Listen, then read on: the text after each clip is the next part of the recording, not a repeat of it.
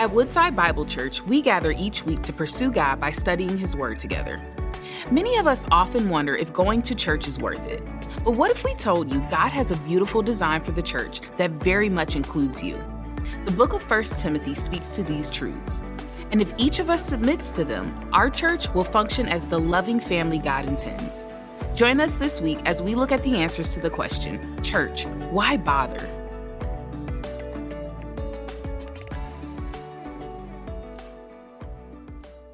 Well, good morning, church family. You know, you guys are the uh, those who persevere, aren't you? Snowy and an hour less sleep. I'm proud of you. So glad that you are here today. Now, I want to begin today uh, by considering something together. I want us to consider this question How do we define wealth? How do we define wealth? Is it based upon the size of our annual salary? Might be a good marker, but is it the only one? Is it based upon our net worth, the sum total of all of our financial things, all the things we own? Is that the measure of wealth? And however we define wealth, personally, there is actually a different and more significant question for each one of us today, and that is Am I wealthy? Am I wealthy? What about my neighbors? They sure seem to have a lot of stuff. They have stuff that I don't have. They get to do things that I don't get to do. Maybe they're wealthy. Or do we just use that term for people who live maybe in Grosse Pointe or Birmingham? Are those the places we would say that's where all the wealth resides? You see, in according to an article in the US News and World Report, there are many factors that come into play when you and I evaluate the reality of wealth. And yet, one financial advisor says there's one real issue that matters most when it comes to our wealth, and it is not how it's defined. It's actually not how we define wealth. He said there's something far more important. He said comparison is the thief of joy. Set a goal that will make you happy. Stop worrying about what your neighbor has and what your neighbor is doing. That is wise counsel, isn't it? That is wise counsel. And yet, if we are going to be real, if we're going to be authentic with each other this morning, that is a tough thing for the human heart to put into practice, isn't it? Am I the only one? Yeah, I don't think so. It's tough to put into practice because we covet. And the fact is, no matter what we have, we'd like a little bit more. I don't need to have all of that, but I sure would like a little more than I have. I'd like my salary to be a little bit larger. I'd like my 401k to be a little bigger. Speaking of larger, I'd like a little bit bigger house, a little faster car. Why do we do that? Why do we do that? Could it be that we have made an idol of wealth in our culture and in our lives? And yet, God's word speaks directly to this temptation that you and I face in our lives each and every day, each and every week. God's word gives us some very important counsel. And we're going to turn there in just a minute. But first, let's pray. Gracious God, our Heavenly Father, we thank you that you have invited us here on a snowy winter day to hear from you, to hear from your word, because our faith is rooted in your word. Our faith finds its foundation in your word. Your church is centered and finds its its core on the truth of your word. Because that's where we hear about the story of your son Jesus. That's where we hear the good news. And yet, God, as we come today, there are many things on our minds, many things on our hearts, and one of those things could be our struggle with wealth. And so, God, wherever you find us today, whatever we're dealing with, whatever we brought inside this place, would you help us to put it aside for the next half hour or so? So that you can do your work in our lives. You can help us to have a deeper, more accurate understanding of what it means to be your church. God, we need eyes to see the truth that's on the pages of your word today, so we ask for that humbly. We need ears to hear this truth, and we need humble hearts before you. So we ask for these things, not in our strength, but in the strength of Jesus. For it's in his name we pray. Amen. Well, White Lake family, we have reached part 10 the final sermon in our series called Church Why Bother?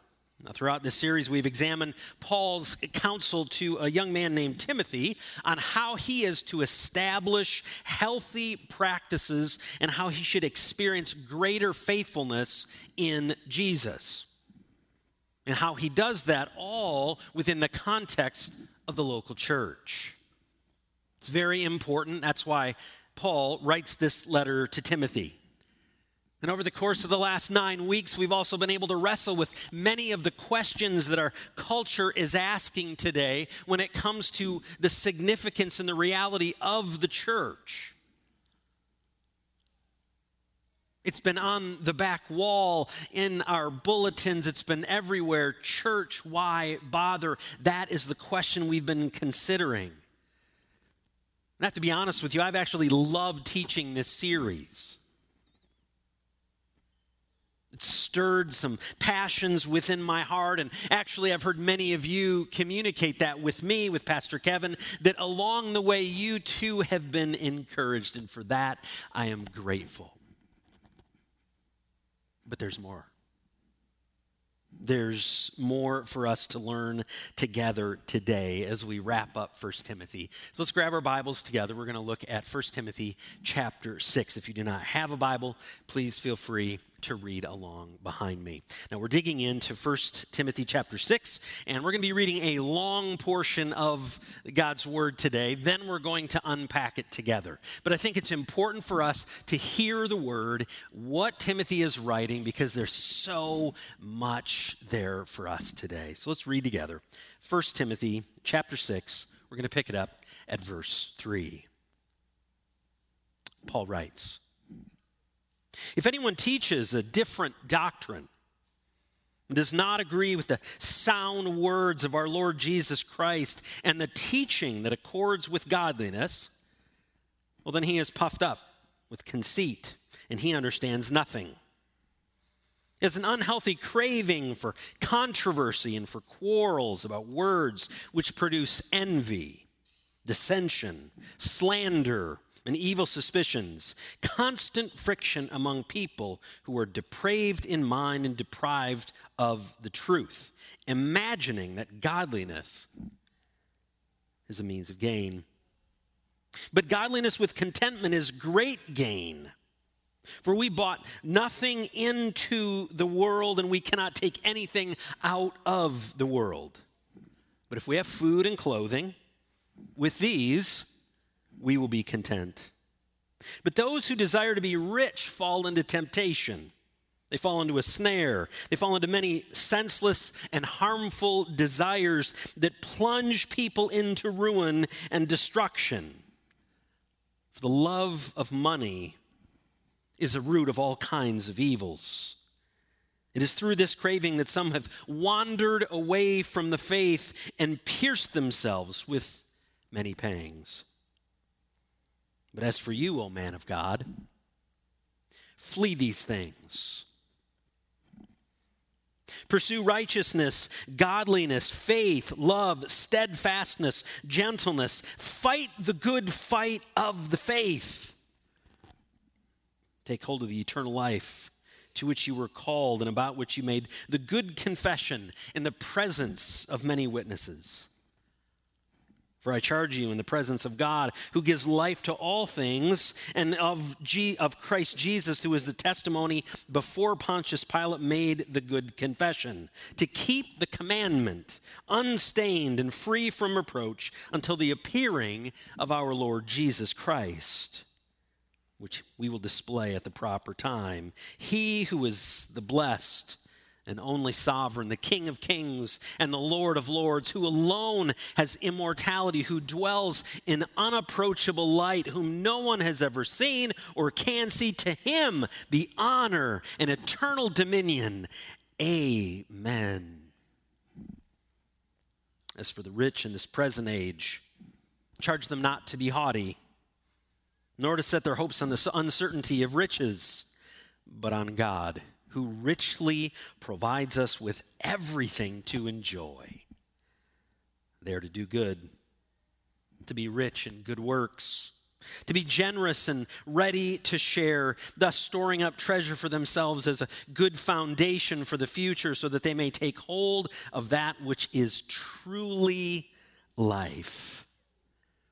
O Timothy, guard the deposit entrusted to you Avoid irreverent babble and contradictions of what falsely called knowledge. For by professing it, some have swerved from the faith. Grace be with you. Man, that is some rallying cry, isn't it? It's a wonderful writing, it's a wonderful encouragement to this young man that he has been investing in and pouring into. And as he closes out this letter, what he has done for his disciple is he has given him some powerful and significant truth. Specifically, he's given him three ways that he can walk in faithfulness. He's provided three ways to push against the temptations of our world, and there are temptations, they are real, and he says, push against them. And ultimately, he's given us three ways that we can honor God with our lives. And so, the first way of faithfulness for the Christ followers to keep ourselves from pride and from foolish controversy. To keep ourselves from pride and foolish controversy.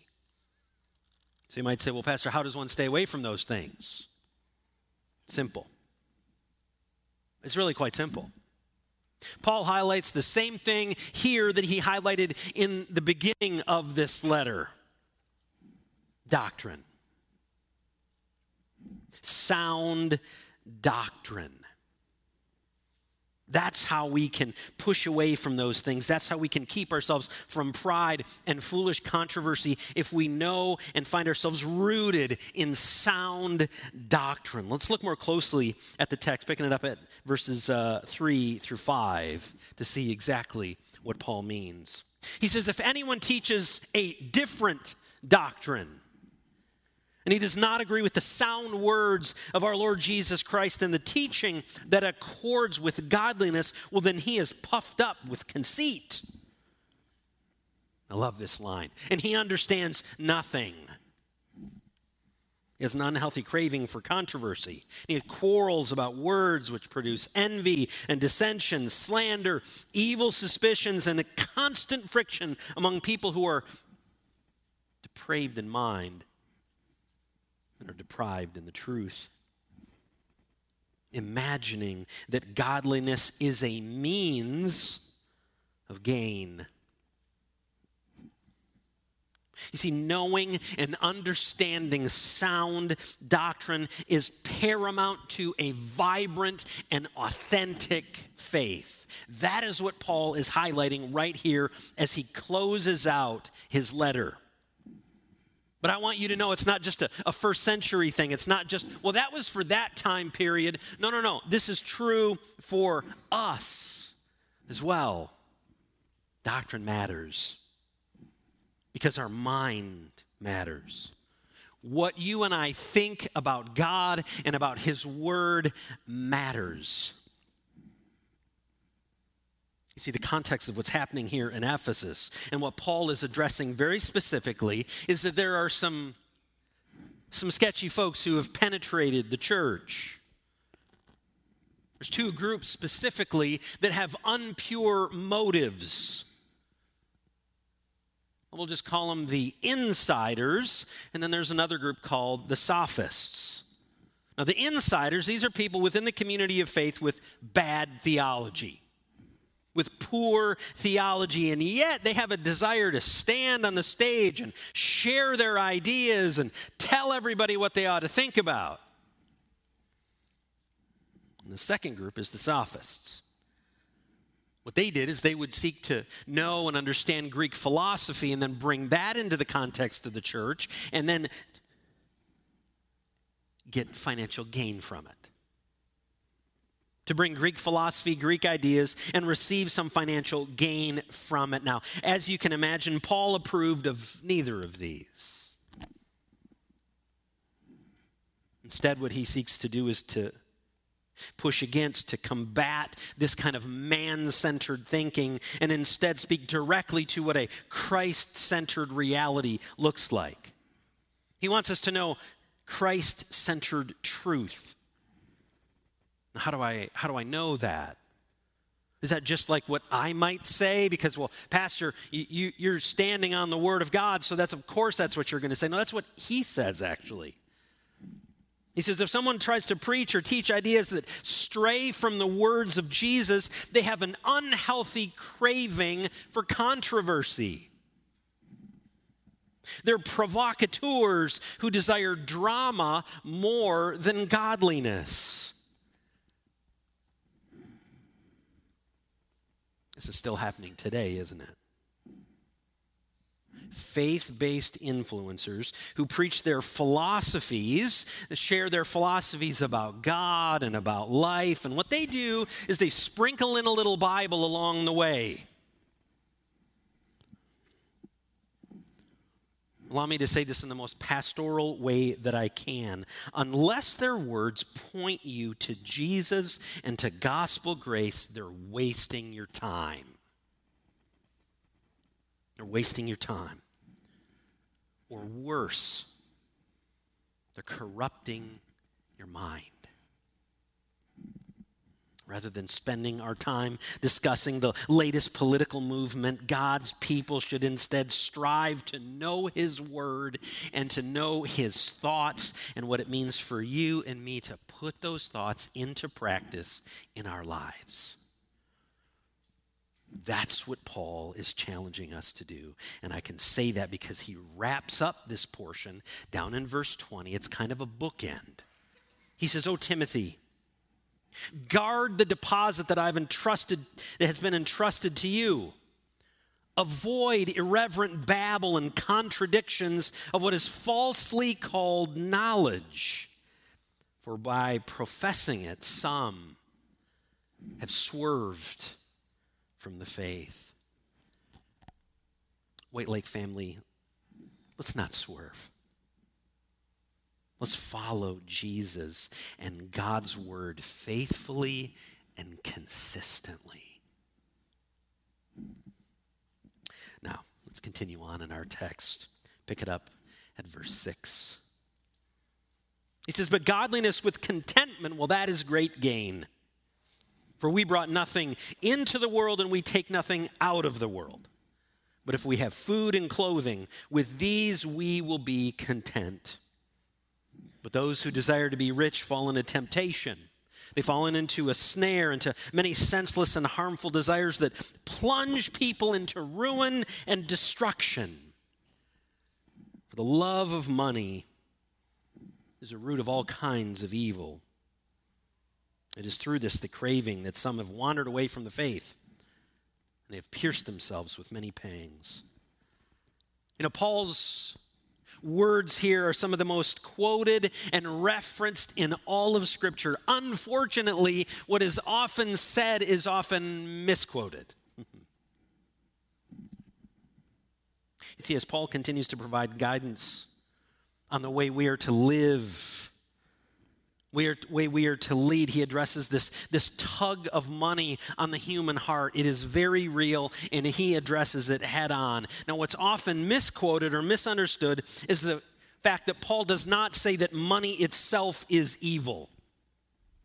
That's kind of spun around and twisted a lot in our world today. Instead, what Paul says, it is the love of money. That's the issue. What does that mean? It means it's a heart issue. It's the love of money that is the problem. So, believer, let's hit the pause button right here for just a moment. It's time to take a little bit of a self assessment. When we get to that point where we talk about the love of money, where do you find your heart today? Where do your affections lie? Has the accumulation of wealth captured your heart? Has money become the object of worship?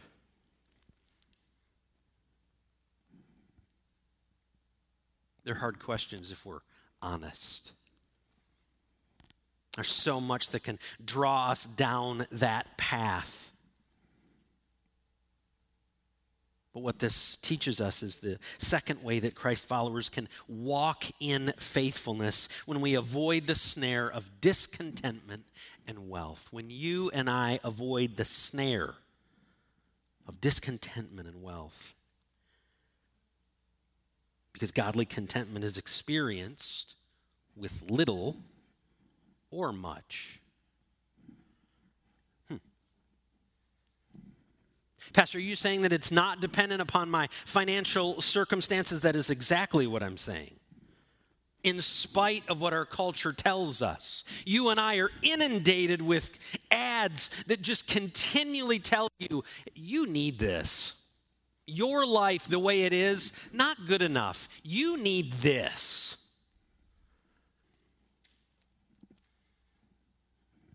What Paul wants Timothy to know, what he wants all Christ followers to know, is that contentment is of far greater value than wealth. Contentment. Paul emphasizes this by challenging us to see the temporary nature of things in verse 6. He says, For we brought nothing into the world and we take nothing out of the world a contemporary American theologian. Many of you are familiar with his work. His name is Don Henley. He describes it another way. He says, You don't see no hearses with luggage racks. In fact is, true contentment is found in things like the assurance of our salvation found only through the repentance of sin and belief in the gospel. That is how we can have assurances of our salvation, and that brings contentment. Peace with God, again, found only through a right relationship with Jesus Christ, and a deep rooted joy, again, experienced in Christ. These are the things that bring contentment. And these are the things that are the provisions of a sovereign and gracious God. The question that everyone here today must consider is do we find our contentment in those things? Is that where we find our contentment? One quick way to evaluate our hearts in this area, I'm going to step on your toes here just a little bit, so buckle up. How do you spend your free time? What are you investing in? Are you always seeking to make a little bit more money? Or are you pursuing ways that you might be able to honor God with what you have? Is your calendar filled with things to accumulate wealth? Or are you investing in the things of God? Things where God might be able to use you for his kingdom purposes. Fact is, we invest in what we love. If we investing our time and our energy into accumulating wealth, what we are likely setting ourselves up for is discontentment. Church, that's not my opinion. That's the words of the Apostle Paul. Now let's read the final portion of today's text, and it is right in the center of today's reading. 1 Timothy chapter 6, verses 11 through 16. He says, But as for you, O man of God, flee these things. Pursue righteousness and godliness, faith, love, steadfastness, and gentleness. Fight the good fight of the faith. Take hold of the eternal life to which you were called and about which you made the good confession in the presence of many witnesses. For I charge you in the presence of God who gives life to all things and of Christ Jesus who in his testimony before Pilate made the good confession to keep the commandment unstained and free from reproach until the appearing of our Lord Jesus Christ, which we will display at the proper time. For he who is blessed and only Savior, the King of Kings, the Lord of Lords, who alone is immortality, who dwells in unapproachable light, whom no one has ever seen or can see. To him be honor and eternal dominion. And he closes out this portion with the word, Amen. See, for Paul, He has given Timothy what believers are supposed to keep ourselves from. That is, that self serving controversy. Point one. And what we should avoid, the love of money, that is point two. And what we find at the very heart of this message in the middle portion of our text is the third way that believers can actually walk in faithfulness when we pursue the life and the light of Jesus, who is the Christ when you and I pursue life in Jesus. I love the way he begins. He says, But you, as for you, O man of God,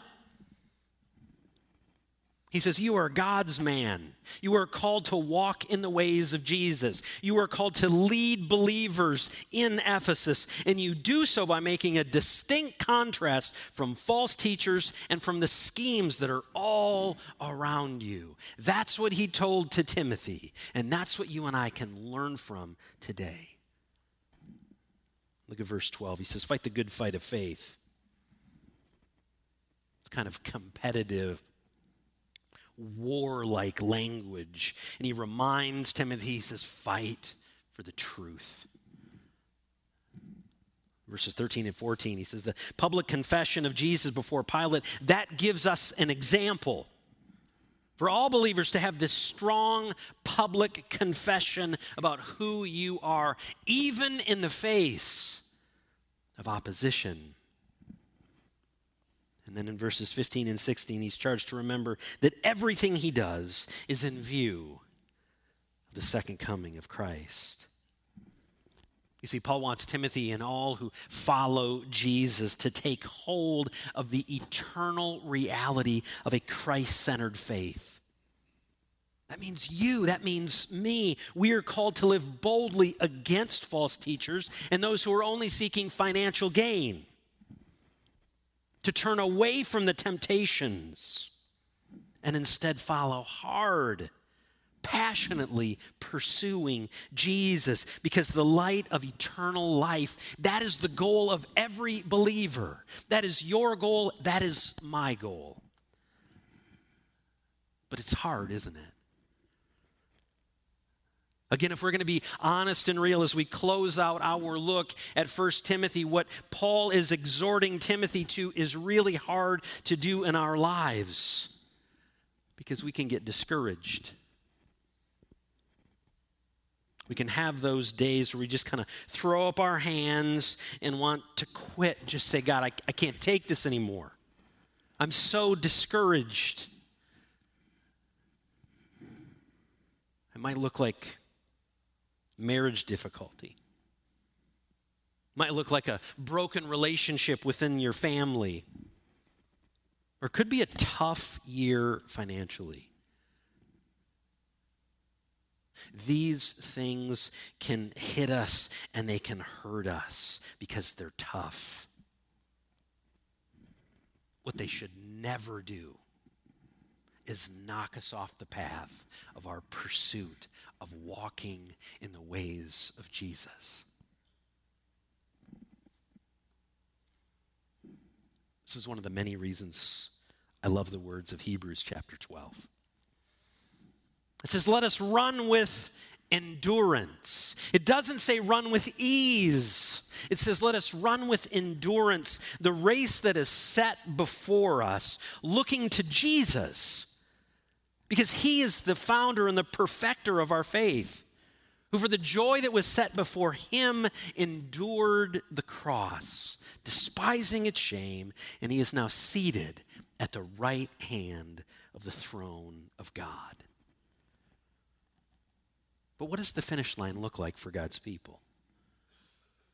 Where does God's church actually finish the journey? Look back at verse 16.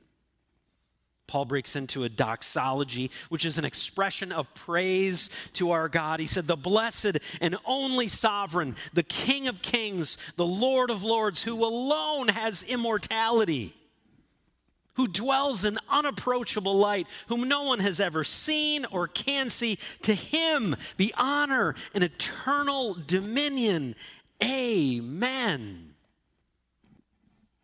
Church, this right here is what it means and what it looks like to walk in faithfulness. You see, for the church to finish well, what you and I are called to do is invest our lives in the pursuit of Jesus. Amen. Thank you for joining us as we study God's Word together. We would love to hear how God is moving in your heart and get you connected into the Woodside Bible Church family. Head to woodsidebible.org/connect to introduce yourself today.